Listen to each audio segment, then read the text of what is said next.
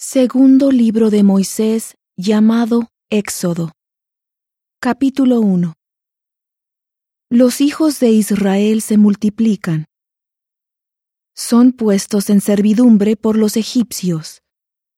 Faraón procura destruir a los hijos varones nacidos de mujeres hebreas. Estos son los nombres de los hijos de Israel que entraron en Egipto con Jacob. Cada uno entró con su familia.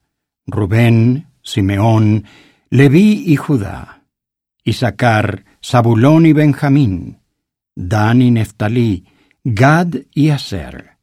Y todas las almas de los que salieron de los lomos de Jacob fueron setenta. Y José ya estaba en Egipto. Y murieron José y todos sus hermanos y toda aquella generación.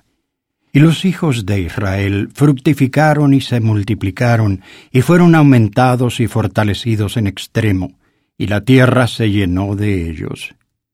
Entre tanto se levantó un nuevo rey sobre Egipto que no conocía a José, el cual dijo a su pueblo, He aquí, el pueblo de los hijos de Israel es mayor y más fuerte que nosotros. Ahora pues seamos sabios para con él, para que no se multiplique y acontezca que, en caso de guerra, él también se una a nuestros enemigos y pelee contra nosotros y se vaya de esta tierra. Entonces pusieron sobre ellos capataces que los oprimiesen con sus cargas, y edificaron para Faraón las ciudades de almacenaje Pitón y Ramesés. Pero cuanto más los oprimían, tanto más se multiplicaban y crecían, de modo que los egipcios estaban fastidiados con los hijos de Israel. Y los egipcios hicieron servir a los hijos de Israel con dureza, y amargaron su vida con dura servidumbre, en hacer barro y ladrillo, y en toda labor del campo, y en todo su servicio al cual los obligaban con rigor. Y habló el rey de Egipto a las parteras de las hebreas, una de las cuales se llamaba Cifra y la otra Fua. Y les dijo, Cuando asistáis a las hebreas en sus partos y miréis sobre el lecho de parto, si es hijo, matadlo, y si es hija, entonces que viva.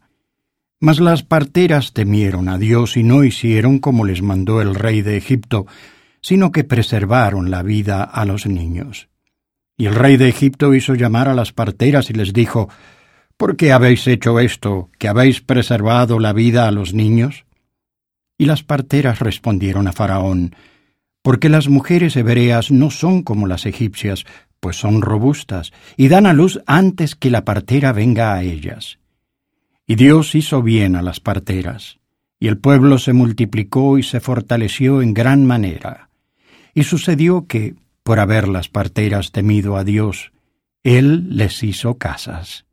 Entonces Faraón mandó a todo su pueblo diciendo, Echad al río a todo hijo que nazca, y a toda hija preservad la vida.